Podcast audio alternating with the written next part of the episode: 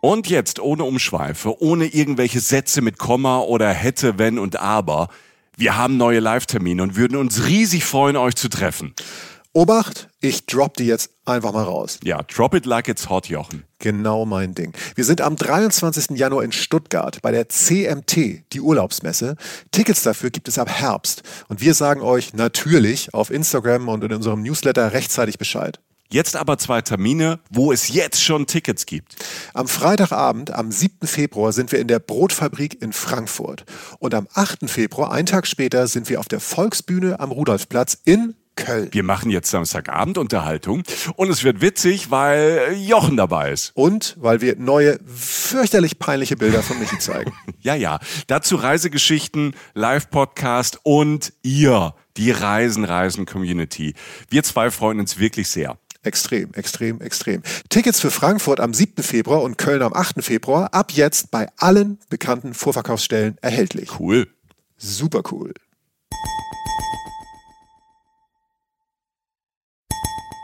Reisen, Reisen. Geschichten mit Jochen Schliemann und Michael Dietz. Schönen guten Tag und herzlich willkommen zu Reisen, Reisen, der Podcast. Mein Name ist äh, Michael Dietz und mir nicht gegenüber, trotzdem ganz, ganz nah, wie immer, fast an meinem Herzen, aber durch Zwangsdigitalisierung ähm, in einer anderen Räumlichkeit bei sich zu Hause, Jochen Schliemann. Grüß dich, Jochen. Grüß dich, Michael. Hallo. Nee, äh, das hat mich jetzt fast ein bisschen berührt, was du gesagt hast, denn ich fühle mich dir auch so nah, obwohl wir so fern sind. Äh, wir sitzen tatsächlich beide gerade in den beiden Zimmern, in denen wir sonst immer aufzeichnen, äh, in einem davon sozusagen pro Folge, da sitzen wir sonst immer zusammen. Und jetzt sitze ich bei mir und Michi bei sich. Und äh, ihr kennt das von der letzten Folge, das ist einfach den Umständen geschuldet. Vielleicht klingen wir ein wenig anders, weil ich ein anderes Mikro benutze für die Technik-Nerds. Das äh, wird uns aber alle auf Dauer nicht stören, denn wir sind natürlich äh, dieselben geblieben, dieselben alten Haudegen, mit denen man auf Reisen Pferde stehlen kann. Äh, Hast du Haudegen gesagt? Hast du Pferdestehlen gesagt? Ja. Alter. Ja, ist ja, schlimm. Wir sind die die gleichen alten Jungs, keine Entwicklung nach vorne, einfach stehen geblieben. Wir gucken nicht äh, links, wir gucken nicht rechts, wir machen einfach unser Ding weiter. Nein, ähm, auch wenn es bei Jochen so klingt, so ist es natürlich nicht. Danke. Ja. Bitte, ich helfe euch kann, Jochen. Ähm, wir sind ja in unserem neuen ähm, Zyklus äh, Reisen, Reisen, äh, Geschichten und äh, wollen dieser Zeit ähm, einfach ein bisschen das Kopfkino anmachen. Und äh, weil Jochen ein Kopfkino hat und ich ein Kopfkino hat, ähm, äh, senden wir die gleichzeitig und hoffen damit äh, bei Reisen, Reisen, Geschichten euch auch ein bisschen äh, zu triggern äh, mit äh, schönen Erinnerungen. Und äh, unser Thema ist äh, seit der letzten Folge, das ist Part 2 äh, mit ähm, der ersten großen Reise. Und es geht äh, vornehmlich, weil er sich gerne auch im Mittelpunkt spielt, um die erste große Reise von Jochen Schliemann. Oh es tut mir leid, dass ich so, dass ich so unterschwellig gemein ja. bin irgendwie zu dir, aber du, du fehlst mir einfach. Das ist so. Ja, das sind Nebensätze, ist, ne? Also das sind ja nicht ja. mal Hauptsätze, die du mir entgegenwirfst, sondern du so nebenbei ja. schlägst du kurz mal mit dem Ellbogen aus. Ist aber okay. ähm, nee, es ist tatsächlich so. Wir haben das beim letzten Mal schon gemerkt, dass wir, ähm, wir haben einfach ja zu uns ja gesagt, wir, wir schicken euch jetzt nicht, also für die Menschen, die das jetzt sozusagen in Echtzeit hören, gerade wenn es erscheint, ähm, wir können euch nicht mitten in der Corona-Krise irgendwie sagen, ihr fahrt jetzt da und dahin. Ähm, nichtsdestotrotz haben wir gemerkt, auch in der letzten ersten Folge der Reisen, Reisen, Geschichten, so wie wir sie nennen, ähm, dass es ganz nah an den üblichen Reisen, Reisenfolgen ist. Also letztes Mal zum Beispiel ging ganz stark um Indonesien, auch um zeitlose Schönheit dieses Landes, natürlich auch um Veränderungen da, aber zusätzlich halt zu diesen Orten, zum Beispiel dieses Mal halt Singapur, Thailand, Hongkong, Peking und so, also praktisch eine, ähm, eine, Reise, eine Reise quer durch Asien, ähm, geht es halt zusätzlich auch ein bisschen unsere, um unsere Reisebiografien und auch um die Philosophie, äh, die wir mhm. haben und die ihr so sind wir uns eigentlich inzwischen sicher nach der Tour und nachdem wir euch ja auch schon kennenlernen durch Feedbacks und Sachen, die wir über die all die zwei Jahre, über zwei Jahre gemacht haben, die ihr glaube ich, die wir glaube ich, also wir glauben, ihr habt die auch diese diese Philosophie, dass man äh, eben nicht nur pauschal macht, sondern dass man halt was erleben will. All, all diese Punkte, die wir in der letzten Folge schon abgesurft haben, hört euch das mal an. So ganz äh, ganz wichtige Punkte in unserer Reisebiografie, die wir glaube ich mit euch teilen. So und das machen wir jetzt einfach weiter. Ich will sagen Reisen, Reisen plus X plus Geschichten sozusagen. Und ähm, wir sind mit einem ganz dramatischen Cliffhanger in der letzten, äh, beziehungsweise in der ersten Folge Reisen, Reisen, äh, Geschichten hm. ähm, Stimmt. geendet. Stimmt. Wir haben, wir haben ähm, die ähm, aufregende Reise von Jochen Schliemann, sein aufregendes erstes Mal Indonesien, Asien, weit weg mit seiner damaligen Freundin, der heutigen Ex-Freundin, war unterwegs und zwei seiner Freunde, die haben sich da getroffen. Aber irgendwann trennten sich die Gefährten. Das ist ein bisschen wie bei Herr der Ringe. Das klingt so dramatisch und, alles, ne? Das hatten wir noch nie so, ne? Geschichten halt. Ne? Und, und Frodo ja. und Frodo Schliemann machte sich dann allein weiter auf den Weg und seine erste Station mit einem Flugzeug, das er für wenig Geld, weil er hatte nicht mehr viel Taler in seiner Tasche, noch hatte, das flog nach Singapur. Es landete dort und ungefähr da in Singapur am Flughafen endete das letzte Kapitel äh, dieser spannenden ersten Reise. Und Jochen strandete in einer Metropole, die auch in Asien liegt, die gar nicht weit weg liegt von Indonesien und von Malaysia und von all den anderen Ländern, aber natürlich ein riesig anderer Brecher ist, nämlich Singapur als Stadtstaat mit so sechs Millionen Einwohner, war auch schon ähm, in den 90ern ähm, so eine ab, absolute Metropole, eine Hightech-Metropole, quasi so, so ein, so ein Disneyland äh, in Asien, sauber geleckt ähm, mit allen möglichen Klischees. Äh, du hast das äh, schon angesprochen, man darf bloß kein Kaugummi ähm, ausspucken, sonst gibt's irgendwie auf, auf die Finger. Ähm, eine, eine Stadt, die echt schön ist, aber echt so ein ganz spezielles Asien ist. Und genau da, da gehen wir zurück zu Frodo Schliemann, wie er sich durchkämpft, durch Asien bei seiner ersten großen Reise. Ja, ja, mein Gott, das ist krass. Ne? Das ist, sorry, das kam jetzt alles so aus mir raus. Ja, also es muss sich ja, irgendwie dann doch beeindruckt haben. Ja, es muss dich ja. irgendwie beeindruckt haben. Ähm, ja. ja, nee, so ist es. Ähm, äh, der Schnitt, der Schnitt ist tatsächlich gewesen, dass äh, ich auf lowstem Budget einfach äh, gereist bin. Vorher einfach aus ganz äh, undramatischen, tatsächlich einfach finanziellen Gründen. Man war gerade mit der Schule fertig und hatte ja nicht viel Geld und ist immer mit Bus und äh, hauptsächlich mit dem Bus gefahren und hat auch gelebt teilweise wie ein Heckenpenner. Ähm, und dann habe ich halt den einen Flug genommen und der ging halt tatsächlich, ich glaube, das war nicht mal eine Stunde von äh, Indonesien rüber nach Singapur und es waren trotzdem zwei Welten, äh, Michi, wie du schon gesagt hast. Also es war wirklich, ähm, äh, es ist immer heiß in Südost, oder es war da sehr heiß und es ist oft heiß da, heiß drückend, äh, Subtropen und du äh, du landest in Singapur und das ist natürlich auch heiß, aber Singapur ist halt genau das Gegenteil. Also Singapur ist sozusagen so, so wie ich immer fand, dass Südostasien die die absoluten Kontrastorte waren immer so, so Flughäfen für mich. Die waren klimatisiert mit so glänzendem Kachelboden, so ganz, wo sich das Licht so drin gespiegelt hat. Alles war auf einmal sauber und geordnet und so. Man kam von diesem pulsierenden, liebenswerten Chaos Südostasien in so einen Flughafen rein. Und äh, ich hatte das Gefühl, in Singapur habe ich den nie verlassen weil äh, Singapur einfach genau das war, was du gesagt hast, ist dieses legendäre Schild in der U-Bahn. Ich glaube, es war wirklich eine U-Bahn, ähm, in, dem, in dem stand Kaugummi kauen 500 Singapur-Dollar oder so. Also halt einfach astronomische Summen für mich und für jeden anderen, wenn du ein Kaugummi kaust, weil der Land, weil dieses, dieser ganze Staat, einfach dieser Stadtstaat komplett anders hochgezogen war.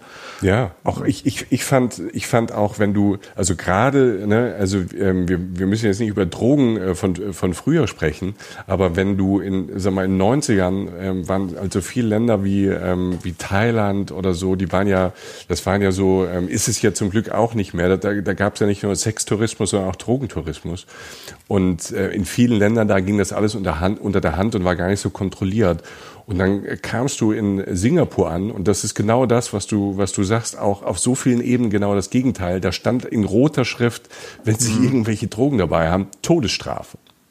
Ja. Also vorne am Zoll. Ne? Also wenn du jetzt noch irgendwas in der Tasche hast und sei dir sicher, wir gucken überall nach, ähm, ähm, dann äh, da drauf steht Todesstrafe. Also das, das fand ich schon, man, man kannte die Geschichten ja vorher irgendwie, aber ich fand das schon dann in dem Moment schon krass.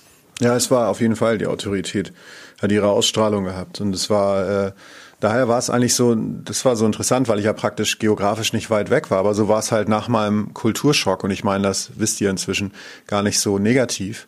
Ähm, war es aber der nächste Kulturschock vom Kulturschock, weil es halt dieselbe Gegend war, nur völlig anders, also ein völlig anderes System, völlig andere mhm. Ordnung, völlig andere Autorität.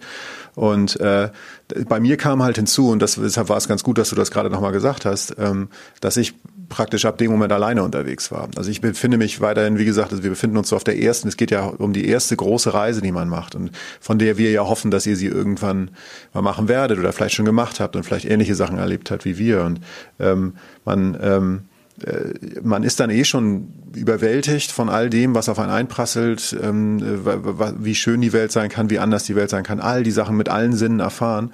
Und dann kommt dieser Cut auf einmal, dass du es mhm. nicht mehr reflektieren kannst. Ähm, du kannst es natürlich reflektieren, aber nicht mit anderen Leuten. Und das gilt sowohl für Positives wie für Negatives. Ähm, ich sage vorweg, eines steht am Ende etwas ganz Großes, was mir für mein Leben sehr geholfen hat. Äh, du weißt, ich habe viele Probleme, Michael, aber eins nicht. ähm, ich, kann, ich, ich, ich, ich kann allein sein.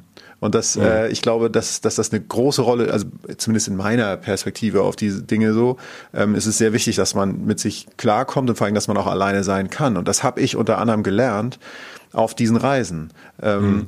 Und das, der Weg dahin ist aber nicht immer leicht. Und das ist zum Beispiel, das wird überall ähm, oder fast überall äh, total romantisiert. Also ich fahre jetzt alleine weg, ich finde mich selbst und streich das alles raus und tanze meinen Namen und irgendwie, äh, äh also finde mich sofort und alles ist so auf Ausgeglichenheit. Das kann alles passieren, nur der Weg dahin ist nicht leicht. Es ist ja, die, weil, weil genau das, was du sagst, du bist ja, also gerade wenn du auf, ähm, ich, ich finde äh, genau die Nummer, also wenn du auf Reisen bist, also ich reise auch gerne allein, ich reise aber auch gerne zu zweit oder mit Familie und so. Also ich finde, je, jeder Reisestyle hat so seine Vor- und äh, weniger Nachteile, aber es gibt eher mehr Vorteile oder es ist halt ein ganz anderes Reisen.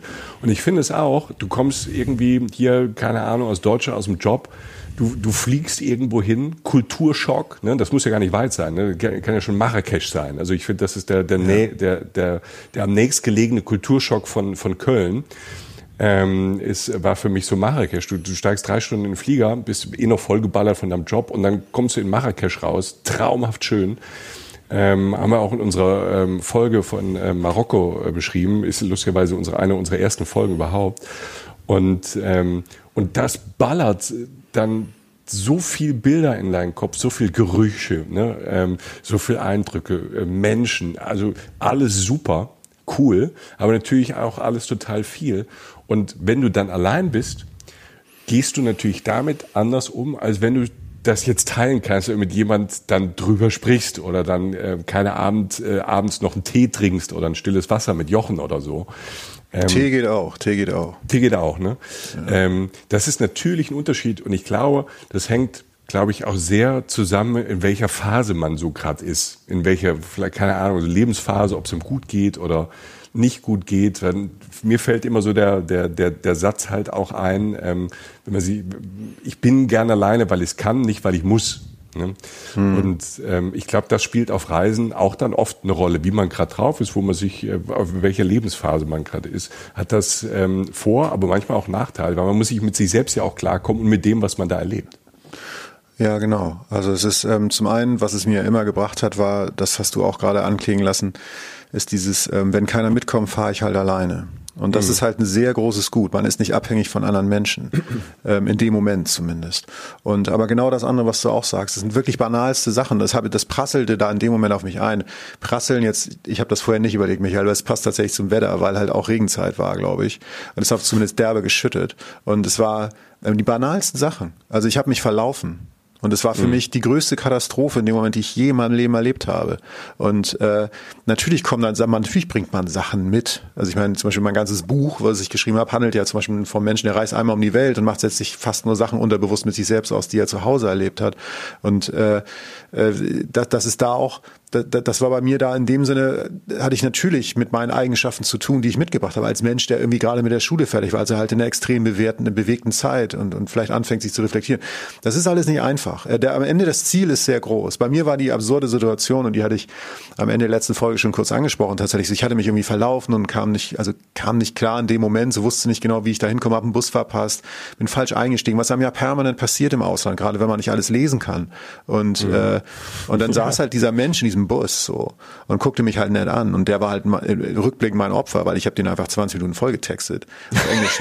also der konnte zumindest auch Englisch. Das kann ich mir gar nicht vorstellen. So, so habe ich noch ja, gar nicht erlebt.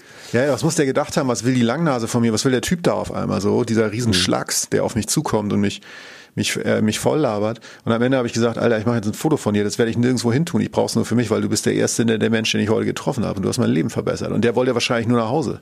Der wollte einfach, Und er dachte auch so, meine Güte, ey Junge, ey, was machst du hier? Ne? So, ähm, ist aber auch ein bisschen süß, ja, finde ich. Lern doch einfach was und, und, und geh nach Hause und gründ eine Familie, hat er wahrscheinlich gedacht. ähm, wie dem auch sei. Also äh, bevor wir, äh, bevor ich jetzt sozusagen mit uns allen äh, in, in den Bus wieder steige, äh, äh, du warst auch mal in Singapur, ne? Ja. Und ich, ja. Nee, also das ist so, du teilst das, oder? Das ist dieses, du hast es ja auch gerade schon anklingen lassen. Singapur ist ja toll. Also jetzt mhm. kommen wir kurz zu dem Teil, wo man wirklich mal sagen kann, immer wenn man Zwischenstopps hat äh, in Singapur, lohnen sich zwei, drei Tage ja. auf jeden Fall, weil das eine Welt für sich ist. Also Richtung zwischen Jetsons und Walt Disney World oder vielleicht auch mhm. eben, aber eben halt auch, also wirklich Südostasien in seiner tollsten Form, aber auch in einer ganz abgefahrenen Form, in einer ganz seltsamen Form, auch in einer sehr hochstilisierten, urbanisierten Form, würde ich sagen. Ja, auch, auch sehr, also auf der einen Seite fand, äh, finde ich es immer wieder halt hochmodern. Ne? Also ja, so, immer, ja. so wirtschaftlich und so, also das ist echt so und, und, und, und Netz und Digitalisierung und ähm, Malls und alles mögliche. Also dieser, dieses, dieser ganze kapitalistische, diese ganze kapitalistische Modernität, ob man da jetzt drauf steht oder, oder eher nicht, ich fand es immer schon irgendwie so beeindruckend. Es ist eine Stadt, die halt bis ins Kleinste funktioniert, ne? öffentliche Verkehrsmittel ähm, ähm, ist tipptopp, ne, alles äh, und hat auch schöne Ecken. Also die, die, haben einen super Zoo zum Beispiel. Ne? Also der, der ist wirklich toll, wo du halt auch so durch die Gehege läufst, wo vieles frei rumläuft und ähm, ähm, das ist toll. Äh, du hast ähm, Restaurants und du hast auch so so so bisschen urige ähm, uriges falsche Wort für Asien, aber so ein bisschen ähm, sehr bodenständige Viertel auch da und du kannst ja wirklich, wirklich gut essen. Richtig und, gut, ja. Ja, und das alles halt auf einem kleinen, auf einem kleinen Punkt. Und ähm, Nachtleben ist auch gut und ist halt wirklich sehr international. Ähm, ein Kumpel von mir hat da mal ein Semester studiert und ähm, ähm, da habe ich den da getroffen und wir waren dann halt, wenn du dann in so einer Stadt bist und hast halt, du kannst natürlich in Clubs gehen, die gibt's ja auch, ähm, und dann bist du aber in diesem normalen Nachtleben auch von Singapuris und so. Und ähm, das war auch äh, super, super spannend und super cool. Und äh, ist dann, es gibt halt einfach strenge Regeln ähm, dort. Äh, und das ist jetzt kein demokratischer Staat bis heute. Aber sag mal, wenn du dich in diesen Regeln ähm, sag mal, als Tourist oder als Reisender ähm, verhältst, ist das da super. Und was, was also auf der einen Seite gibt's halt diese harten Regeln, ne, wo du Angst vorkriegst, dass, dass, dass du jetzt ausgepeitscht wirst, weil dir ein, ein, Stück Papier runterfällt. So schlimm ist es auch nicht. Ne? Also es ist, du wirst mhm. nicht so, das sind alles so diese Clickbaits im Netz, wo dann so diese Horrorgeschichten sind. Weil ich habe zum Beispiel ähm, so ein bisschen, wenn man Trottel ist, ist ja auch manchmal super. Ich bin äh, Bus gefahren und habe aber ähm, in der Aufregung, wir waren, wir waren da mit meinem Kumpel unterwegs, zu dritten, viert und ähm, haben gelabert, sind im Bus und haben dann wie das mal halt mal so ist, vergessen zu bezahlen. Wir hatten also kein Ticket. Und äh, dann kam dieser Ticketkontrolleur in Singapur und fragte nach dem Ticket. Sehr, sehr freundlich, sehr, sehr höflich. Und er so, oh, wir haben kein Ticket, tut uns furchtbar leid, wir sind Touris, bla, wir haben schon Ausreden und ja, und es tat uns wirklich leid. Und dann dachte er halt, oh Gott, wir sind in Singapur. Und dann sagte der, und, und dann sagte der halt, ähm, kommen Sie bitte mit, Sir. Und äh, wir so, oh Gott. Und dann ist er mit mir zu diesem ähm, Ticketautomaten gelaufen. Ich habe ihm Geld gegeben, er hat das Ticket gezogen, hat es mir in die Hand gegeben und sagte, gute Reise. Na guck, na guck. Ne?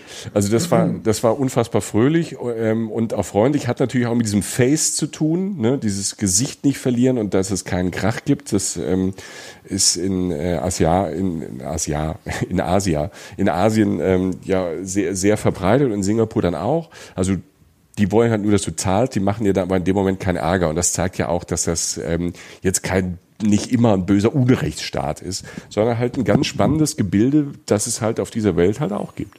Ja, ja. Ich bin, ähm, um äh, um weiterzukommen sozusagen. Also ich äh, habe dann da nach meinen paar Nächten im Dormitory, also mehr, äh, mehr Bettzimmer, das äh, Thema kommt später noch mal, keine Angst.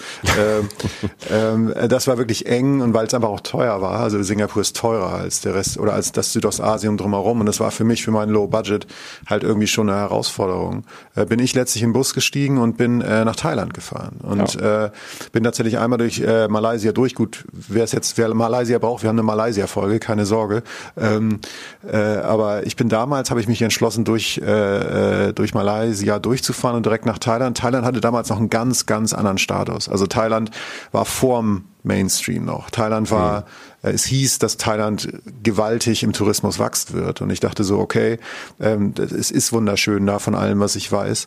Und äh, ich sollte da jetzt einfach mal hin. So. Und äh, bin dann sozusagen aus dieser äh, Jetsons hochpolierten äh, Südostasien kleinen Stadt, äh, also kleinen Realität, so in dieser in diesem Stadtstaat, wieder in das Südostasien gefahren, ähm, das ich vorher hatte und danach auch wieder, nämlich dieses äh, klassische Backpacker Südostasien in einer Busochsentour, die glaube ich boah, bis zu 20 Stunden gedauert hat oder 15, 16, Singapur 17. da hoch, dann, äh, dann fährst du wahrscheinlich über Kuala Lumpur. Die haben ja gute Straßen, aber damals wahrscheinlich schon auch. Aber dann, fähr, äh, was ist da oben? Hat Rinn oder so, wo du dann nach Thailand rüber fährst? Ja, ist ja schon ein Stück. Das ist ein Stück, ja. Also ich bin, ich bin nicht nach, ähm, nach Bangkok äh, gefahren, sondern nach Koh Samui, also so Richtung dieser Insel, äh, Koh Samui, Koh Tao, Koh Phangan, diese ja. drei Inseln, die an der Ostküste liegen, im, im südlichen Thailand. Ähm, und bin da halt dann äh, wirklich über Nacht gefahren, das, äh, das weiß ich noch. Also ich bin irgendwie nachmittags los oder so und hatte wirklich diese, diese weit über zwölfstündige ähm, Bustour, die jetzt nicht so schlimm war wie auf dem Land in Indonesien, wo ich wirklich überhaupt keinen Platz hatte. Die war dann irgendwie okay, die war klimatisiert, das hatten wir kurz schon mal genannt, diese minus zwei Grad Busse, die einfach entklimatisiert ja. sind mit unfassbaren Actionfilmen. Also ich habe sowas, also Van Damme war da Hochkultur. Also es war wirklich, also sowas habe ich noch nie erlebt. Hast du gerade Van Damme gesagt? Jean-Claude ja. Van Damme, der größte ja. Platzsport äh, 80er, 90er Jahre Held unserer Jugend. Ja, Gibt's aber ich meine, ich, ich weiß, ich weiß, ich weiß nur, dass der da so, das wäre dann so, das wäre so der Headliner gewesen in dem Filmsammelsurium, was da auf mich einprasselt. Und sie sind ja stolz drauf, genauso wie jede, wie sie jede Klimaanlage will ich einen Anschlag heben und du hast das Gefühl, du sitzt in der Gefriertruhe. Machen sie diese Filme ja auch so brüllend laut an. Das kann man sich ja einfach nicht vorstellen. Und äh, ab und zu gibt's dann diese Kapseln, wenn du aussteigst auf diesen langen Bustouren, ähm, äh, an, an Raststätten. Und äh, das ist zum Beispiel etwas, was ich nicht vergessen werde in Südostasien, gerade auf der ersten oder auf den längeren Touren, die ich da gemacht habe. Du hältst halt ähm, an, so im, meistens, also in meinem Fall war es im Dunkel der Nacht sozusagen. Du steigst natürlich aus in diese warme, klamme, äh, also ja, warme, klamme äh, Hitze so und äh, hast dann halt dieses, diesen kleinen Spielplatz, der sich dir eröffnet. So, da gibt's dann irgendwie natürlich irgendwie eine, eine, eine Tankstelle, dann gibt's noch irgendwie eine, die irgendwie was grillt oder so, so einen kleinen Laden oder so. Und da habe ich immer hervorragend gegessen zum mhm. Beispiel. Also ich habe eine der besten teilweise die besten Essen, die ich hatte, waren wirklich im neon beleuchteten äh, Einzugsbereich, in so einem Neonlichtkegel vor so räudigen Gaststätten, ähm, irgendwo im dunklen Nichts, irgendwo in Südostasien, wo ich mir dann halt irgendwie Bratnudeln oder Bratreis reingepfiffen habe. Und das, und das finde ich, ist heute noch so. Ich, die Erfahrung habe ich auch gemacht habe. Ich habe immer so dieser Spruch, ich esse auch an malaiischen Rastplätzen. Ne? Klingt immer so, ey, da gibt's teilweise mit, fand ich auch das beste Essen. Und da, wo, wo Fadi oder Mutti halt kocht und äh, für, für ihre, wo, wenn sie für ihre Leute halt dann ähm, auch kochen, also da ähm, essen, wo die Locals essen, dann ist es meistens auch ähm, halt wirklich sehr, sehr gut, weil äh, das haben alle, fast alle Asiaten gemeinsam und Asiatinnen, sie essen unfassbar gerne. Und ähm, sie essen auch gerne gutes Essen. Und das machen sie natürlich am liebsten für sie selbst. Und ähm, wenn dann jemand äh, so eine so eine Tank- und Rastplatz äh, ähm, Restaurantstelle da hat, dann ähm, kocht er natürlich für seine Familie und für die paar Leute, die halt da nachts mit dem Bus vorbeikommen. Ähm, das Einzige, und das ist heute noch so, das Einzige, was sich ein bisschen geändert hat, ähm, also ich weiß, bestimmt gibt es auch noch Busse, wo diese Filme gezeigt werden, aber ich weiß es von, ähm, von Malaysia, äh, diese Busse, die haben alle mittlerweile äh, teilweise so großartiges WLAN, da kann, da können wir hier in, in Deutschland äh, von träumen. Also da hat der Bus gutes WLAN. Und ähm, dann ähm, sind halt natürlich auch so, so lange Strecken äh, nicht mehr so langweilig. Wie bei uns früher, als wir noch, als wir noch hart kämpfen müssten, um von A nach B zu kommen, Jochen. Ja, es war so schwer damals. Und wenn wir keinen Gegen, wenn, wenn wir keinen Gegenwind hatten, sind wir halt rückwärts gefahren. Ist ja egal. Nein, aber es, du alter Haudegen. ja, genau. Nee, aber nein, bei mir war einfach nur der Battle zwischen, äh, also in Filmpausen habe ich dann immer Musik gehört und wenn der Film anfing, war das nicht mehr möglich. Ja. Aber das ist eine andere Geschichte. Ähm, ich bin letztlich dann ähm, angekommen, äh, äh, morgens, zumindest tagsüber halt, äh, ich ja, an meinem Zielort auf dem Festland in Thailand, bin da mit der Fähre rüber nach Koh Samui. Und auch für mich so ein, so ein Ding, was es auch immer noch gibt. Ne? Also man, inzwischen nach Koh Samui fliegst du, fliegst du. Also nicht, nicht ich, sondern es gibt einen Flugplatz. Das heißt, die meisten Touristen kommen da mit dem Flugzeug an. Das ist natürlich dann auch immer der letzte Schritt in den Mainstream für einen Urlaubsort, wenn der Flugplatz gebaut wird. Ähm, das war damals nicht so. Ähm, man kann auch immer noch mit der Fähre dahin. Und ich, ich habe das damals in dem Sinne sehr genossen, weil du letztlich, ähm, das waren jetzt keine schönen Fähren oder so, aber letztlich es gab ein großes Sonnendeck. So klar, Sonne war eh vorhanden und man die meisten äh, paar Backpacker oder auch Einheimische haben sich dann oben getroffen und haben halt einfach gechillt in der Sonne und haben das, das Meer an sich vorbeifließen lassen. Und es war natürlich eine unglaublich angenehme Art zu reisen, weil du endlich mal Platz hattest und Luft und so. Ähm, äh, darf, ich, darf ich da ganz kurz einhaken, Jochen? Weil mhm. du triggerst gerade was. Ähm, und zwar dieses, dieses Koh Samui war, ist ja mittlerweile halt wirklich so, keine Ahnung, ähm, Hochglanz-Tourismus. Äh, ne? Da gibt, auf, auf dieser Insel gibt's mittlerweile alles. Ne? Ja. Und ähm, ähm, die war in den 80er, 90ern, war das natürlich die absolute Trauminsel. Koh Samui ist nach wie vor. Ja. Also Koh Samui ist Insel der Palmen so viele Palmen. Ja. Es ist wunderschön da. Die Strände sind wunderschön da. Es ist wirklich der Hammer. Und es war auch meine erste thailändische Insel. Und genau das, was du jetzt sagst. Ich bin damals auch ähm, mit dem Zug, ähm, das erste Mal mit dem Zug nach Suratani gefahren. Ich kam also vom Norden, du kamst vom Süden. Und ja. ähm, ich kam aus dem Zug, das war ein bisschen bequemer als ein Bus. Das war wirklich damals schon sehr, sehr angenehm. Ähm, weil ich einfach einen Dollar mehr bezahlt habe für die, äh, für die Reise als, als du. Ähm, und, ja. äh, und dann auf die Fähre rüber nach Koh Samui, genau das, was du beschreibst. Ähm, zum ersten Mal quasi ne, auf dem Meer draußen und du, du bist auf diesen, auf diesen Fähren, die sind ein bisschen ruckelig und so, aber du hast dieses Sonnendeck und äh, du freust dich, also ich war so ein bisschen froh, ähm, wir kommen ja gleich noch nach Bangkok, weil wir uns quasi im Moment auf der Reise so ein bisschen treffen. Ich kam aus Bangkok raus und war total gestresst vom ersten Mal Bangkok und lag dann auf diesem, genau auf diesem Deck und wusste, da hinten geht's jetzt zur Insel und da sind halt noch mehr Leute, die da alle bisschen müde abhängen. Dieser, dieser Motor tuckert, tuk, tuk, tuk, tuk, tuk, tuckert immer los. Ähm, es ist schön heiß, ähm, du cremst dich ein, du liegst da, hast irgendwie so, einen blöden Sonnenhut auf dem Kopf, dass du nicht wegbrennst. Es riecht toll nach, nach richtig salzig, nach Meer, Vögel fliegen da und äh, du tuckerst da über dieses, äh, über dieses Meer und siehst dann die Insel du siehst dann diese, diese Palmeninsel immer größer werden.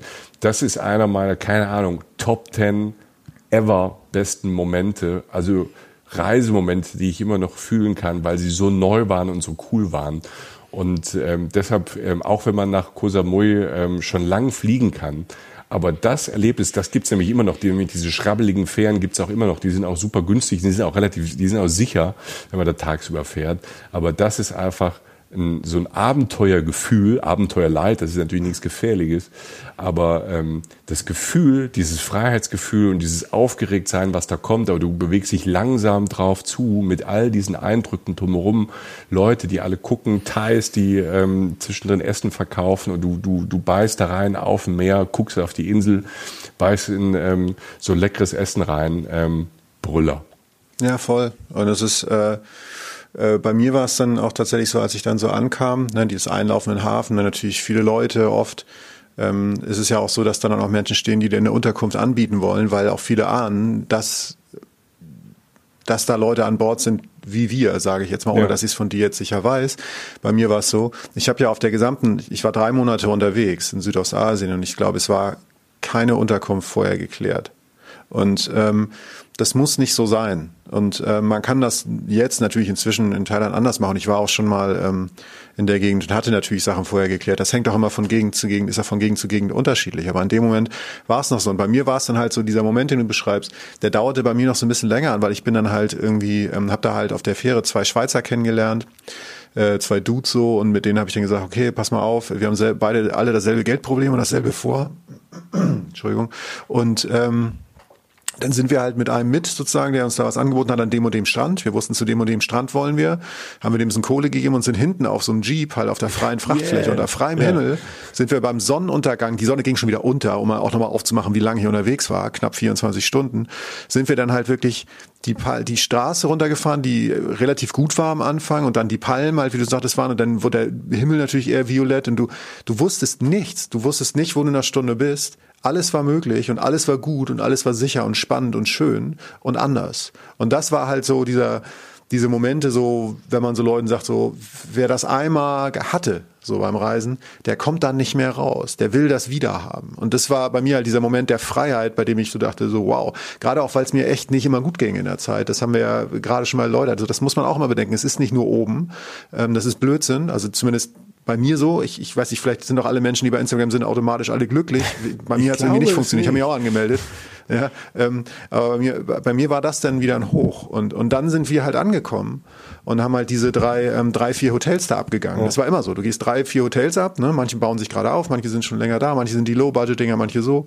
Und du checkst dann Preise ab und lässt dir die Zimmer zeigen und so und feilst natürlich um lächerliche Summen teilweise. Aber es ist halt wichtig, weil du, weil du so Sachen kriegst, die du sonst nicht kriegst, weil noch Zimmer frei sind oder so. Und wir haben dann halt ähm, äh, in einem Hotel, was eigentlich ganz cool war, hatten die noch so ein paar ältere Strandhütten ja. so vorne dran, also aus Bast, aus, also als Bambus, so richtig die losen Strandhütten, die man sich so vorstellt, so Robinson Crusoe mäßig. Und da sind wir dann in eine Zweihütte zu dritt rein. Stark. So. Aber, aber Jochen, und waren, ich, ich, ich, ganz kurz nochmal, weil du hast so, so einen wichtigen Moment angesprochen. Ähm, ja. Das, und das kann ich nicht, also ich kann verstehen, dass man seine Reise vorher wenn man, dass man die komplett durchplant, aus verschiedenen Gründen, weil man viel sehen möchte.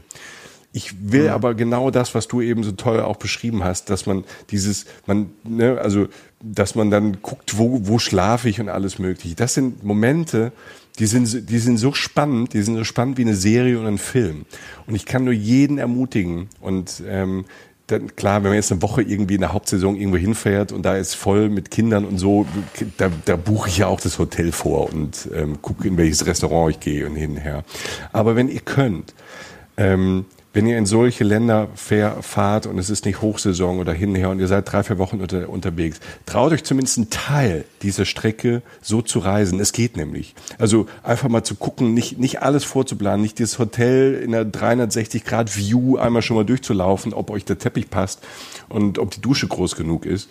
Ähm, die Momente der Spannung und der, der Überraschung, auch der positiven Überraschung, also wie Jochen sagt, manchmal ist es nicht, ist auch nicht alles geil, aber manchmal ist es auch, obwohl man die Bilder vorher gesehen hat, nicht alles geil geil. Aber die Momente, diese Reisemomente, sich da so ein bisschen, das, und das ist ja alles noch safe, sich ähm, da ein bisschen reinfallen zu lassen und, und, das, und das zu spüren, ähm, das finde ich einfach so dieses, dieses phänomenale Gefühl. Und dann sitzt du dann abends ähm, vor deiner Basthütte und auch wenn die low ist und dann ist da der Strand und der Sonnenuntergang und du hast ein Bier oder ein stilles Wasser in der Hand und dann ist alles gut.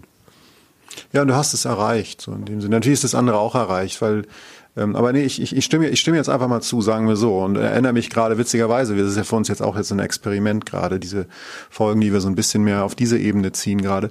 Ähm, es ist tatsächlich eins der Mottos, die wir immer ausgeben. Äh, ist halt irgendwie Urlaub machen kann jeder, reisen muss man reisen. Und das ist halt Reisen. So. Und äh, du sitzt da dann, genau das, ich, ich mich da mit meinen zwei neuen Kumpels sozusagen, äh, chillend auf dem Balkon, also Balkon. es war so ein, so ein, so ein leichter, es war so ein Holz, Holzvorsprung unter einem Dach. Beides hat nicht wirklich funktioniert. Die Hängematte war schon da, natürlich die, die ich, die, die ich mir gekauft hatte in Indonesien, teuer erkämpft hatte beim Handeln, habe ich natürlich nicht benutzt. Ähm, der Strand, ähm, der Strand lag vor uns, das Wetter ging, äh, das Wetter war gut, ne, es war Regenzeit, das heißt, es war ein wunderschöner Abendhimmel. Es regnet in der Regenzeit ja nicht immer, sondern nur ein, zweimal stark am Tag. Das heißt, Regenzeit muss man auch jetzt nicht prinzipiell Angst vorhaben. Und da war dann Restaurant, wie so oft. Und du hast in Thailand diese Situation, die es bizarrerweise immer noch gibt, ähm, teilweise mit sehr guten Hotels dazwischen, aber immer noch so kleine Low-Budget-Restaurants. Ähm, äh, und das, da gehörte auch wieder so eins dazu, das am Strand war, einfach so ein ja nicht Holzverschlag, aber halt so ähm, eine, eine Holzterrasse, die überdacht war und du hast einfach jeden Abend da gegessen. Und da habe ich zum Beispiel meine, meine ähm, Liebe zum asiatischen Essen spätestens wirklich entdeckt. Also die, unter der alle Menschen, die das hier regelmäßig hören, ja auch regelmäßig leiden müssen und du auch, meine Essensliebe. Ähm, ich habe dort einfach ein bis zwei Wochen gechillt, habe jeden Morgen Bratreis oder Bratnudeln mit Spiegelei gegessen, mit ein bisschen Sojasauce. Ich weiß immer noch, wie die Sojasauce schmeckt. Mittags ein Pad Thai und abends halt meistens ein Curry und natürlich tausend andere Sachen noch probiert. Und, und, und das war der Tagesablauf. Du sitzt halt auf dem Balkon, du chillst, du guckst raus, du gehst mal schwimmen oder gehst schnorcheln oder erlebst irgendwas, gehst mit irgendjemandem mit irgendwas erledigen und abends isst du was, gehst ins Bett und pennst. So. Und, ähm, und der Punkt ist, und den, der ist tatsächlich immer noch so, ich weiß jetzt nicht genau, ob es genau so ist, aber damals, Leute, das war nicht teuer. das ist halt auch immer das, was, wenn du diesen Weg gehst mit der Fähre, dann vor Ort nach dem Hotel zu gucken, dann die Hütte zu nehmen, die da so liegt, natürlich dann auch Kompromisse machst, weil die natürlich dann kein, keine, die Dusche lag unter freiem Himmel. Also ich habe beim, äh, beim Duschen konnte ich in den Himmel reingucken. Ich empfand das als Luxus. Ja, super schön. Andere Menschen fanden es doof. Ja, eben, andere Menschen dachten so, was kommen da alles für Viecher rein? Ich bin jetzt auch nicht der große Insektenfreund, aber es war einfach Fakt. Und ich habe einfach, weißt du, so äh, beim Duschen in den Sternenhimmel gucken, für mich gab es jetzt irgendwie in dem Moment nichts Besseres. Weil du bist ja auch so ein romantischer ähm, das, Typ, Jochen. Ja, ja, das, jetzt merkst du das endlich mal, jetzt wo wir endlich mal nicht im selben Raum sitzen. ich ähm, bin froh, dass es nee, so ist. Und, ja, ich auch. Ähm, und, und, und es ist nicht teuer, wollte ich nur sagen. Und wenn du dann da isst und wie die ähm, Leute da dort ist, natürlich war das ein touristisches Restaurant, aber da waren auch Leute von vor Ort, dann gibst du auch nicht viel Geld aus für diese Gerichte, für die ich heute jeden Tag 10 Euro bezahlen würde. So einfach so, so wenn mir jetzt jemand ein echtes Thai Curry macht, Leute, ich würde ich würd tanzen den ganzen Tag so vor Freude. Und die andere, andere Seite der Medaille, die aber auch dazugehört, und das habe ich ja am Ende der letzten Folge angeteasert, es klingt so idyllisch und es war auch idyllisch, aber ich weise darauf hin, ich, äh, relativ geiziger Mensch sozusagen, mindestens in der Phase, aber auch ohne, nicht mit viel Geld, drei Leute, zwei Schweizer und ich in einer Hütte, ein Doppelbett. So, ich penne natürlich auf dem Boden, weil ich penne ja nicht mit dem im Doppelbett. Das heißt, ich habe in meinem, einer musste ja diesen Kompromiss gehen, habe gesagt, okay, fuck it, ihr seid zu zweit, ich penne ich penn auf dem Boden. Und ähm, auf Koh Samui gibt's keine äh, Malaria. Check das lieber nochmal nach, aber ich bin mir ziemlich sicher, dass äh, die Malaria auf Koh Samui nicht ja. ist. Natürlich Moskitos und so. Ähm, und die natürlich trotzdem unter dem Moskitonetz und ich halt aber auf dem Boden irgendwie gepennt, war mir scheißegal. Und irgendwann nachts, äh, ja, das war dann halt der Moment, wo ich dann auf dem Rücken lag, die Augen aufmachte und dann saß eine Ratte auf meiner Brust. Nein. Und ich fand das nicht schlimm. Äh, also die war eigentlich ganz süß. Das war auch nicht lange. Jo, Wir haben uns Jochen, jetzt nicht unterhalten jetzt oder so. Den coolen du. Du, du. du machst die Augen auf und dir guckt eine Ratte ins Gesicht und du denkst, ach süß. Nein, es war, es war natürlich schlimm. Also es war, ich war geschockt. Ich war geschockt, aber es war jetzt das Tier an sich, wollte ich sagen, war nicht eklig oder so. Ja. Es war einfach so ein fälliges Ding da und ich so, was ist das? Und dann war die aber auch ganz schnell wieder weg. Die hatte natürlich mehr Schiss als ich, das wird ja immer gesagt. Ähm, und äh, aber ich kann nicht lügen, die, den Rest der Nacht haben wir zu dritt im Doppelbett. Darf ich doch, Jungs, bitte. Das, ja, und das fanden die Schweizer natürlich auch eher schwach, dass dann der Deutsche so in der, in der weiß ich, vierten, fünften Nacht auf einmal sagte so, äh, Jungs, ich habe eine Ratte auf der Brust gehabt, ich möchte bei euch pennen. Das das kann man auch anzweifeln, ähm, wie dem auch sei. Aber die, die, die Variante gab es dann halt auch so. Ne? Aber mein Gott, also das war jetzt nicht, das war nicht der schlimmste Moment also. Da, wo du in Köln also wohnst, kann das ja auch passieren. Ja, ja eben. Also du, du, war, du warst ja, ja, mal hier und äh, gut, inzwischen sitzt sie auf meiner Schulter, jetzt ja auch gerade. Ich habe sie ja mitgenommen. Hast du äh, Ratatouille gesehen, Jochen, den, den Zeichentrickfilm? Ratatouille? Nee, ich kann ja, Zeichentrickfilme machen mich ich, immer fast ich, so traurig. Ja, habe ein Land vor unserer Zeit wird sofort Ja, gehalten. aber Land vor unserer Zeit ist auch so dramatisch. Aber Ratatouille, ich bin hier gar nicht so der Zeichentrickfan, aber Ratatouille, Alter, ist so lustig und weil du ja Essen magst und ich weiß jetzt auch von deiner Rattenliebe, also die Kombi. Nee, nee, nee, nee, nee. nee. Nein, Na der gut, Film ja. ist wirklich lustig. Also ähm, wenn okay. ihr das jetzt hört und äh, seid auch Team Ratatouille, schreibt dem Jochen jetzt, dass er diesen Film gucken muss, weil er hat viel mit Essen zu tun und äh, spielt in Paris, einer der schönsten Städte auf diesem Planeten.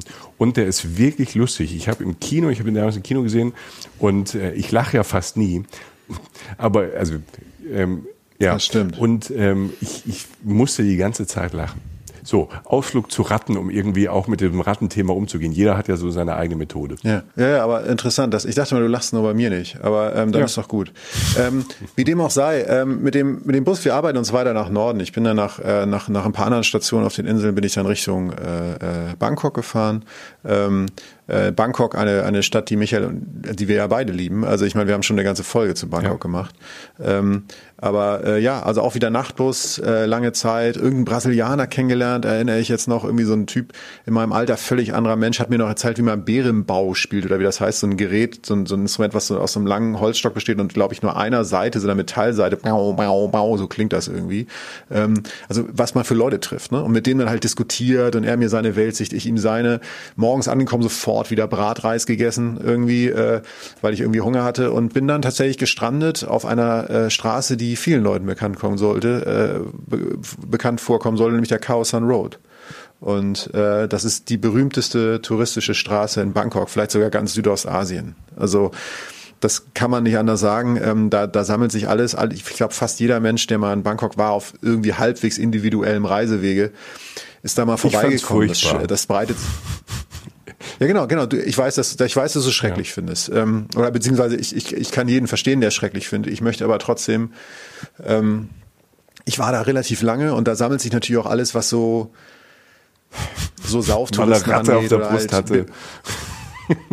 ja, genau. So, also ich, ich bin da so reingeritten auf meiner Ratte dann so und das brrr, ne, hab sie dann angeleint ne, vom 7-Eleven. Nein, aber ähm, Nein, also es ist damals, die Chaos Road war damals schon irgendwie das Zentrum äh, des touristischen Südostasiens. Und mit allen Vor- und ich finde äh, nach, aber auch finde auch ein paar Vorteilen, nämlich mich fängt sie dann auch immer so ein bisschen auf, weil mich hat sie da aufgefangen, weil ich wusste, oder weil ich da zum ersten Mal wieder seit längerer Zeit einen klimatisierten Supermarkt hatte, weil ich mal ich glaube, das war sogar Starbucks reingehen konnte, einfach mal irgendwas Westliches konsumieren konnte. Ich will nicht lügen, das braucht man manchmal auch, oder ich zumindest, habe mal ein Sandwich gegessen, mal wieder irgendwas aus Teig, also so also brotmäßig, was ich einfach Ja, ja, mein Gott, ne? Und äh, und ich, so habe ich ich habe relativ viel Zeit auf der Chaos Road verbracht, allerdings nicht nur wegen ähm, nicht nur, weil ich es wollte, sondern irgendwas war mit meinem Flugticket nicht in Ordnung, weil ich musste meine Reise ja umorganisieren. Eigentlich sollte ich ja aus Denpasar, Indonesien, nach Hause fliegen. Und das liegt ja nun schon Ewigkeiten zurück. Und ich kriegte so langsam Eindruck davon, wo es enden könnte. Und ich musste was ändern. Und war irgendwie gestrandet in Bangkok. Und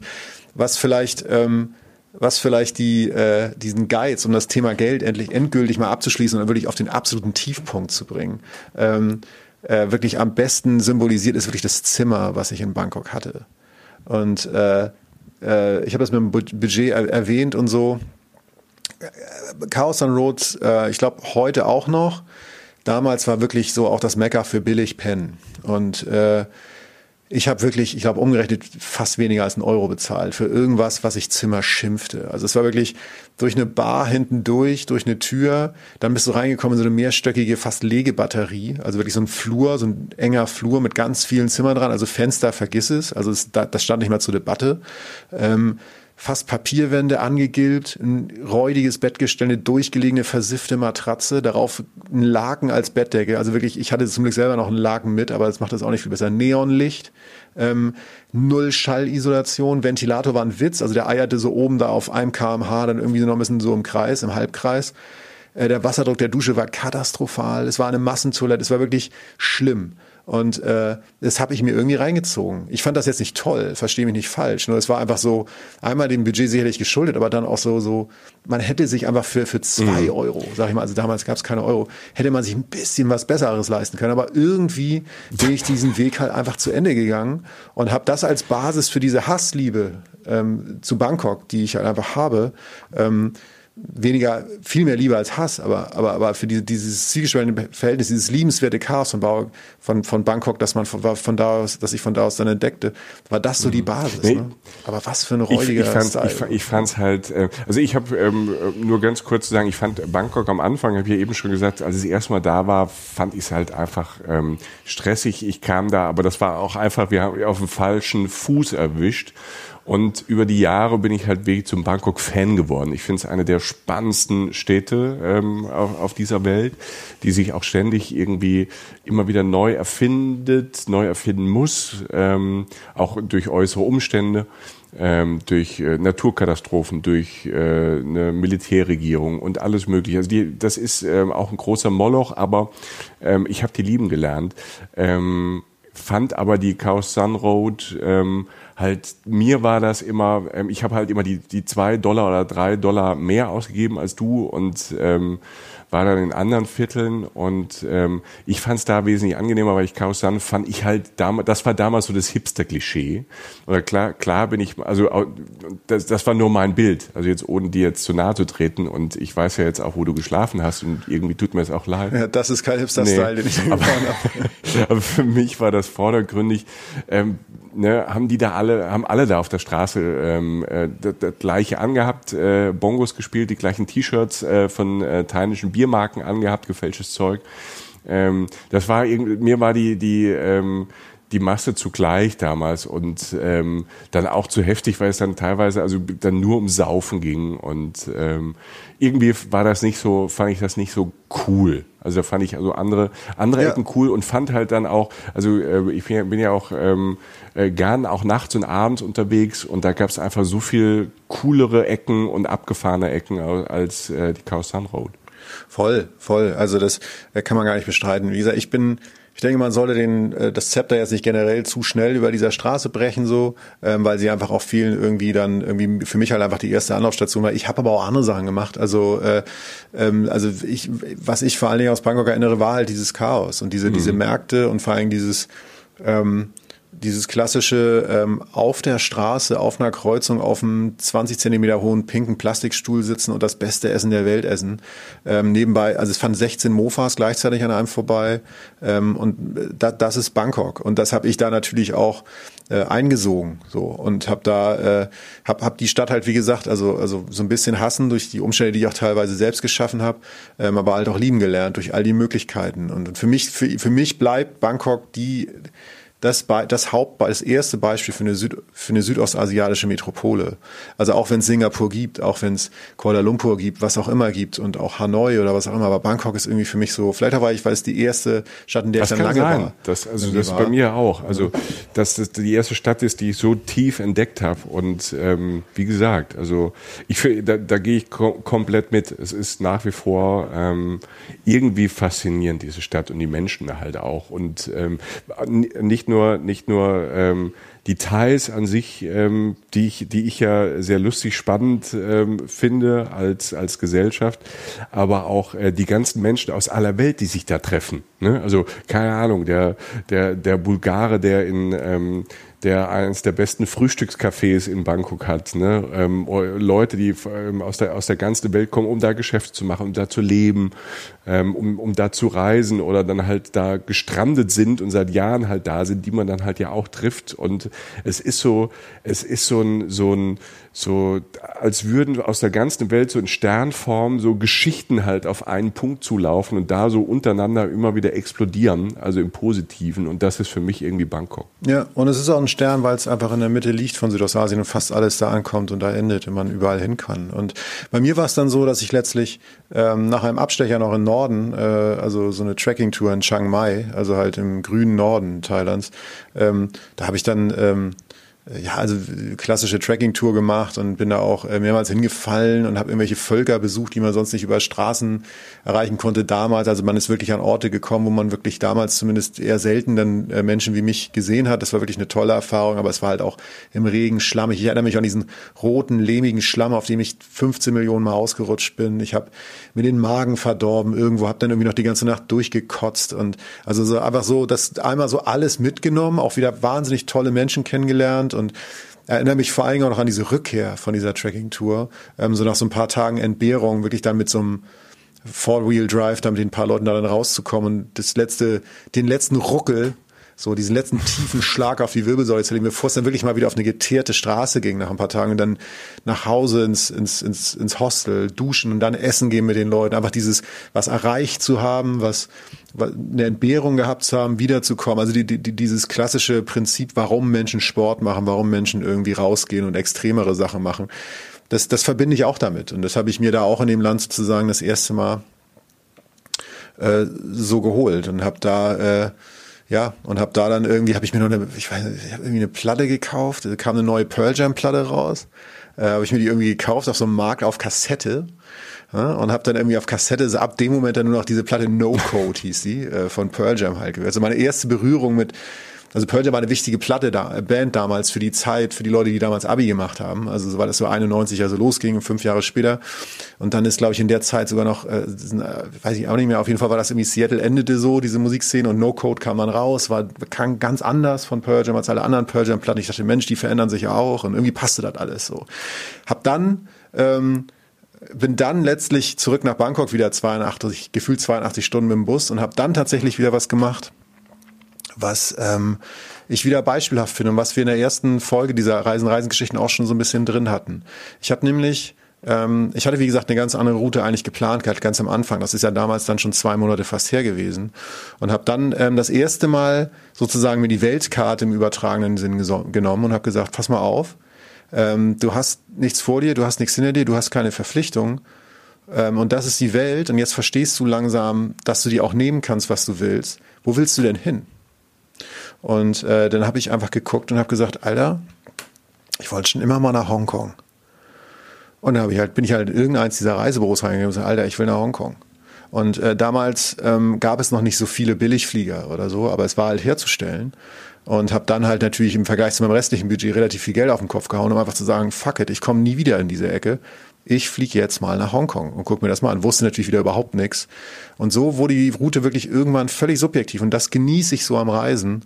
Dieser, den hatten wir auch tatsächlich mit Farin Urlaub gesprochen, besprochen, diesen Ansatz ans Reisen. Dieser völlig naive Ansatz an etwas, dass du ein Ort hast, ein Bild von einem Ort und sagst, ich gehe da jetzt hin. Und von da, von dem Moment, von dem Bild, was du im Kopf hast, da arbeitest du dir den ganzen Ort und lernst viel mehr als du am Anfang gedacht hättest. Und das nenne ich sein eigenes Bild machen und vor allen Dingen halt Träume wahrmachen durch Reisen. Und Hongkong ist natürlich dann auch ähm, nochmal, ähm, also du, das, das ist ja, da bin ich ein bisschen neidisch auf die Reise.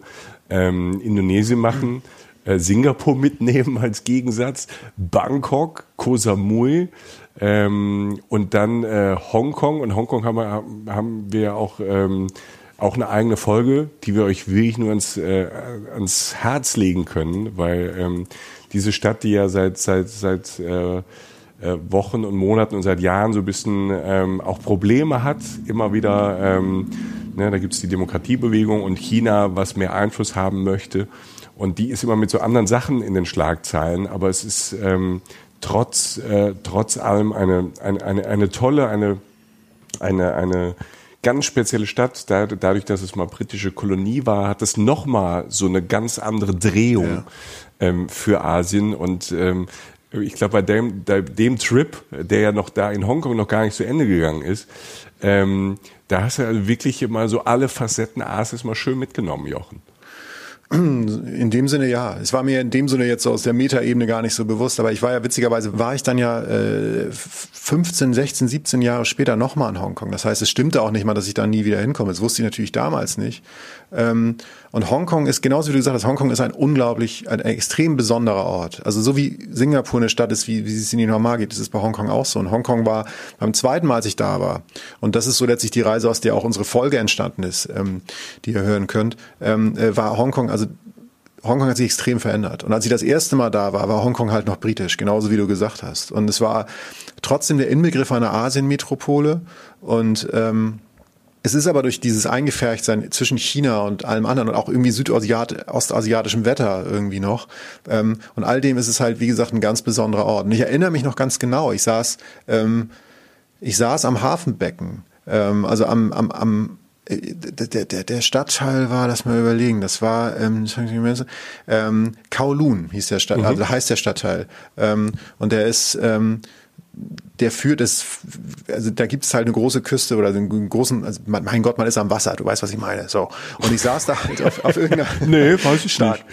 Ja, ja, genau. Sag doch bitte nochmal. Nee, äh, nein, aber ich saß, ich saß halt da am Hafenbecken und habe halt dieses, diese, diese Lichter, also diese Klasse, alles, was wir uns jetzt vor uns sehen. Hinten dieser Victoria Peak, also ein Berg, ein bewachsener Berg, der aber nur noch schemenhaft zu sehen war im Dunkeln und davor halt die Skyline einer südostasiatischen Metropole in allen bunten Farben, die man sich so vorstellt.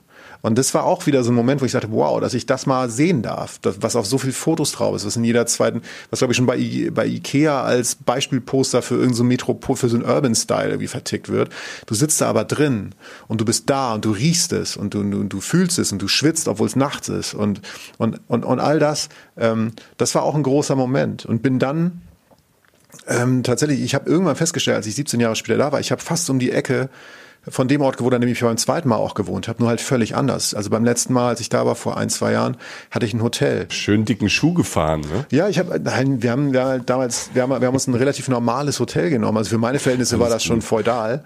Äh, denn ja. natürlich auf dieser Reise, über die wir eigentlich reden, diese erste Backpacker-Reise, habe ich äh, in einem Gebäude gewohnt, das man vielleicht sogar kennt, das fast schon Mythos ist in Backpacking-Kreisen. Chucking Mansions heißt es.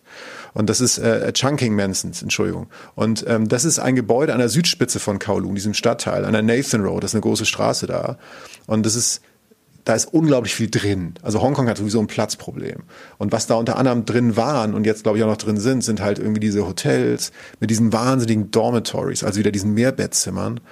Und ich, es, dagegen war, war, war Singapur Lebensqualität pur. Also ich habe wirklich mit, ich glaube, es waren wirklich neun Leute oder so auf dem Zimmer und es waren wirklich gefühlt neun Quadratmeter. Es war wirklich unfassbar eng. Es hat, äh, es hat gestunken. Es war Katastrophe, also es war wirklich schlimm. Ähm, aber Hongkong war teuer. Und ähm, es war wirklich so, also da, ja. da war es wirklich nicht nur, dass ich gesagt habe, ich tue mir das jetzt freiwillig an, sondern ich habe zum Beispiel, und das, um mal zu sagen, wie, wie teuer es für mein Budget damals war, ich habe fast nur gegessen, jedes zweite Mal bei McDonalds. Ich, weil McDonalds das billigste war. War McDonalds günstiger ja, als äh, Streetfood? Ne, damals, damals war McDonalds billiger als das Essen in Hongkong. Und ich, ich, ich wirklich, McDonalds war jetzt damals nicht das Allerschlimmste für mich, aber ich liebe asiatisches Essen. Und äh, auf dem Level war das halt lief das finanziell so ab. Ähm, hm. Aber letztlich, ja, das sind so Erfahrungen, die man halt so macht. Ne? Und da ist zum Beispiel ist man ja. trotzdem einsam, obwohl man mit neun Leuten Kopf an Kopf liegt. So. Klar. Ja, Hongkong, das, das muss man sich auch mal vorstellen, wenn man ähm, es ist, wenn man mal Google Maps aufmacht und schaut sich das genau an. Hongkong ist halt winzig von der Fläche, winzig klein. Und ähm, deshalb bauen die natürlich nach oben. Deshalb haben die ja auch so diese ganzen, diese, diese ganzen Hochhäuser und Wolkenkratzer, die, ähm, wo du dir gegenseitig äh, mit Salz ähm, aushelfen kannst über ja. Balkon, die eng an eng stehen. Ähm, und dann haben, dann haben die ein bisschen grüne Berge und da hinten dran ist äh, äh, schon ähm, China, also das, ähm, die Volksrepublik China. Und ähm, Hongkong ist, hat ja einfach diesen Sonderstatus und ähm, der ist aber für Hongkong, für alle, die da leben und auch für Touristen jetzt nicht super günstig. Also nach, nach Hongkong ist jetzt nicht wie Bangkok, man, man kann auch nicht wirklich so, so ganz low, außer man schläft halt in so Löcher mit neun Leuten wie du damals, so ganz low kann man das da gar nicht machen. Ne? Nee, nee, also eben halt nur diese, diese ganz low Variante und ähm, was, was aber rückblickend natürlich wirklich eine Katastrophe war, was nicht anders zu bewerkstelligen war. Ich bin froh, dass ich es gemacht habe, dass ich das auf, man kann es auf diesem Finanzlevel so erreichen, aber dieses Essen da zu vermissen, wurde mir gerade beim zweiten Besuch dann klar, war natürlich äh, katastrophal. Also äh, Hongkong ist wirklich kulinarisch, gehört für mich mindestens in die also mindestens in die Top 10, wahrscheinlich in die Top 5 oder Top 3, was man essensmäßig äh, erleben kann. Also es ist, es ist der Wahnsinn. Auf jeden Fall ähm, äh, nochmal eine ganz andere Ecke gewesen. Und dann reifte tatsächlich ein Gedanke, und dann, wir sind ja, wie gesagt, bei Reisegeschichten dabei, und es kommt dieser Gedanke, der mich bei dir tatsächlich auch interessieren würde. Bei mir reifte in Hongkong der Gedanke, das erste Mal, ich will nach Hause.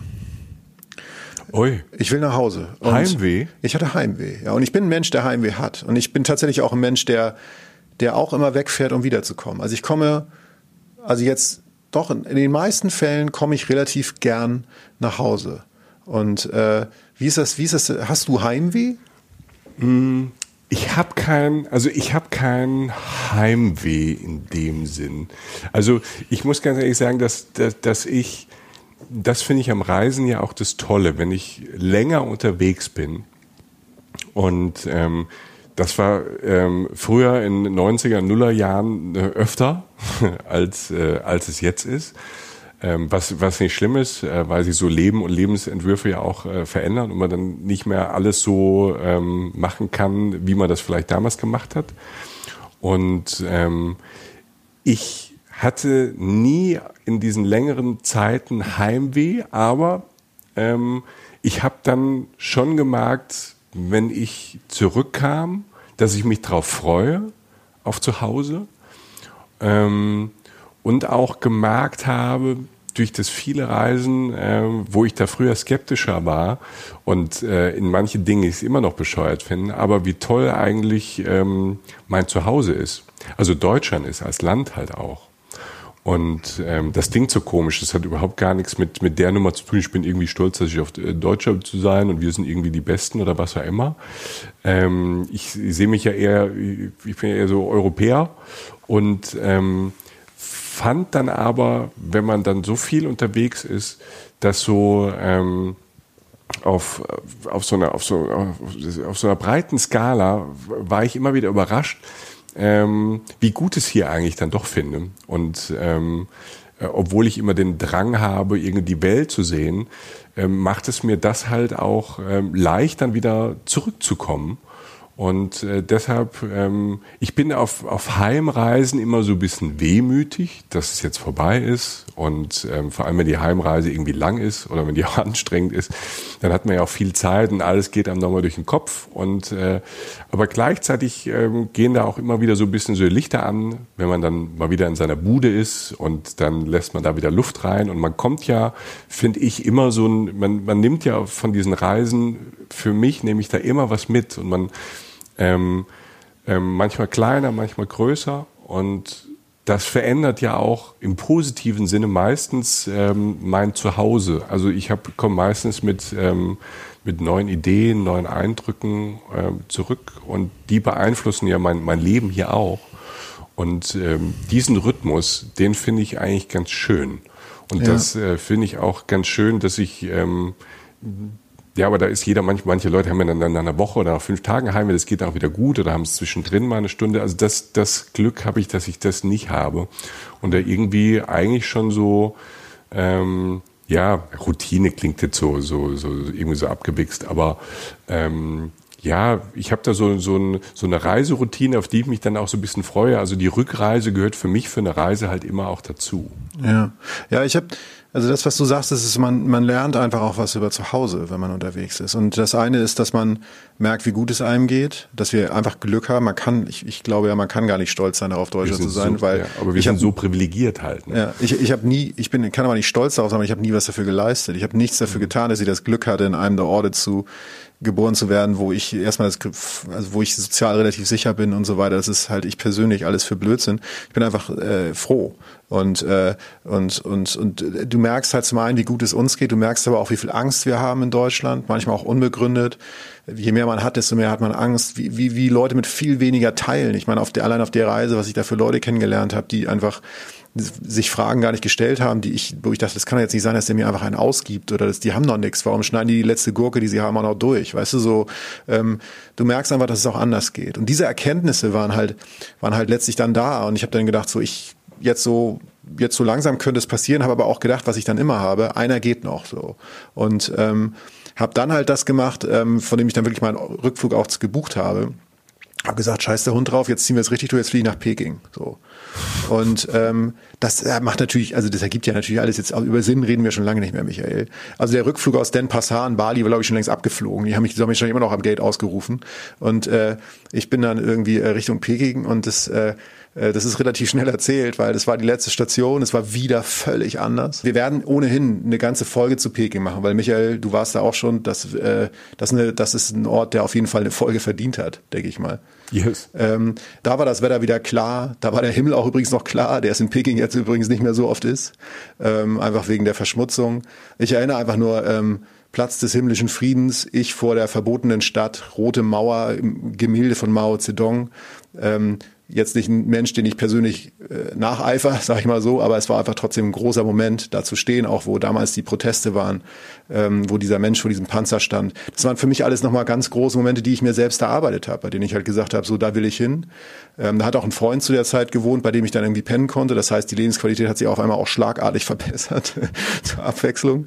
Ähm, und äh, Peking war letztlich der Schlusspunkt. Also inklusive erstes Mal Dimsum essen oder Peking-Ente essen und so und die Mauer sehen, all das. Und bin dann zurückgekommen und äh, bin dann wirklich in den Flieger gestiegen nach drei Monaten.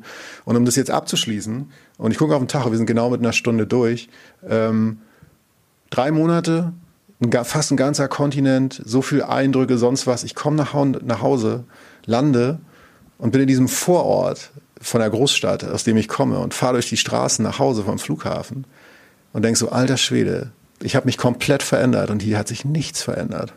Nada. Und äh, das ist nicht wertend gemeint. Ne? Da war eine neue Baustelle irgendwo an der Straße oder so. Und ich habe eine ich hab eine Jahreszeit verpasst. In dem Fall tatsächlich sogar den Sommer. Ich bin dann im Herbst nach Hause gekommen. Und äh, es war drei Monate später und äh, in mir hat sich sehr viel verändert und hier nicht viel. Und äh, da kam dann, wir hatten es am Anfang der beiden Folgen schon gesagt, ich, war, ich bin ja Tier 5, ne? also ich bin ja untauglich, musste nicht zum äh, Ersatz. Das musst du gar nicht nochmal betonen, das merken die Leute ich bin untauglich. ja. Nein, aber ich hatte Zeit und versank tatsächlich mhm. mit all den Sachen, die ich im Kopf hatte und wusste, was da draußen alles geht, versank ich in so, einer, in so einem kleinen Loch der Sinnlosigkeit. Und was habe ich gemacht? Ich habe ein bisschen gearbeitet und sechs Monate später wieder losgefahren. Und so ging's los. That's the spirit. Ja. Und das, das wirst du nicht mehr los. Und äh, mhm. ja, das war ungefähr so, so die erste große Reise, die vielleicht auch was mit äh, anderen großen Reisen, das äh, kann man uns gerne mitteilen, auch zu tun hatte. Und äh, witzigerweise haben wir ja auch schon viele Sachen äh, zusammen entdeckt, die wir gemeinsam haben, Michael. Ja, das stimmt. Und vielleicht habt ihr ähm, auch ähm, Sachen entdeckt auf dieser ähm, Kopfkinoreise durch, durch Asien jetzt äh, mit Jochen und äh, ich im Ruck Rucksack. Ähm, wenn ihr Gedanken dazu habt, und da ist auch das große Thema Heimkommen eben, ne, das ist ja auch jetzt äh, so zufällig entstanden, ähm, wie das ist, also diese Erlebnisse und diese, diese Gefühle der ersten großen Reise, dieses ähm, Heimkommen, das Unterwegssein, das Neue. Ähm, wir sind ja immer froh über jede, jede Gedanken, Anregung, Inspiration. Wie, wie habt ihr das erlebt? Ähm, ballert uns da äh, gerne mit voll und ähm, einfach uns, uns mailen oder bei Insta schreiben, bei Instagram Reisen, Reisender Podcast oder auf Facebook. Und ähm, wir freuen uns natürlich auch immer, wir sagen es immer wieder dazu, weil es uns hilft und manchmal vergisst man es auch selbst. Ähm, geht mir auch dann manchmal so, dann höre ich irgendwas und finde es eigentlich gut und ähm, habe auch vergessen, irgendwie das auf iTunes den Leuten auch zu sagen oder ein paar Sterne zu schenken. Das ähm, fänden wir super. Ansonsten vielen, vielen Dank für eure Aufmerksamkeit. Kommt gut durch alles, ähm, was da in der Welt passiert. Äh, wir bleiben in Kontakt. Wir machen auch weiter. Wie gesagt, Instagram, Facebook gibt's immer Kontakt. Da sind wir auch fast jeden Tag. Ähm, dann gibt's noch Reisen, Reisen, der Podcast.de, ähm, unseren Blog. Da passiert auch viel. Schaut mal da vorbei. Da gibt's dann immer noch Zusatztexte zu unseren Folgen. Da gibt's Bilder. Da könnt ihr äh, euch nochmal durch alles durchklicken, was wir die letzten Wochen und Monate so erzählt haben mit Zusatzinfos. Also da ist immer noch ein guter Zeitvertreib. Voll, voll. Ich bin sehr froh um die Sachen, die ich. Äh, wir lernen uns ja auch hier immer noch so kennen und ich bin sehr froh, dass äh, ich muss jetzt gerade an die Ferntour denken, da an Thailand und so, die wir äh, ähnlich erlebt haben und dass du mir so ein paar. Also ich habe dich jetzt ein bisschen besser kennengelernt. Das ist interessant. Also es ist interessant, wo sich das unterscheidet und wo nicht. Also ich habe äh, tatsächlich heute wahrscheinlich mehr gelernt als die meisten Leute, die sich das angehört haben. Von daher äh, vielen Dank, Michael, für diese Einblicke auch. Äh, und äh, ja, alles gut. Äh, ich würde mal sagen, ihr passt jetzt mal alle auf euch auf und das müssen wir auch gerade so ein bisschen mehr, aber wenn wir alle durchhalten und unser Kopfkino weiter bedienen und uns schlau verhalten, dann, äh, dann äh, stehen uns auch ein paar schöne äh, Zeiten und äh, Orte auf dieser Welt bevor, die wir noch entdecken werden. Danke Jochen, danke euch fürs Zuhören. Macht es gut, wo immer ihr seid. Tschüss. Gute Reise. Adios. Reisen, Reisen. Geschichten mit Jochen Schliemann und Michael Dietz.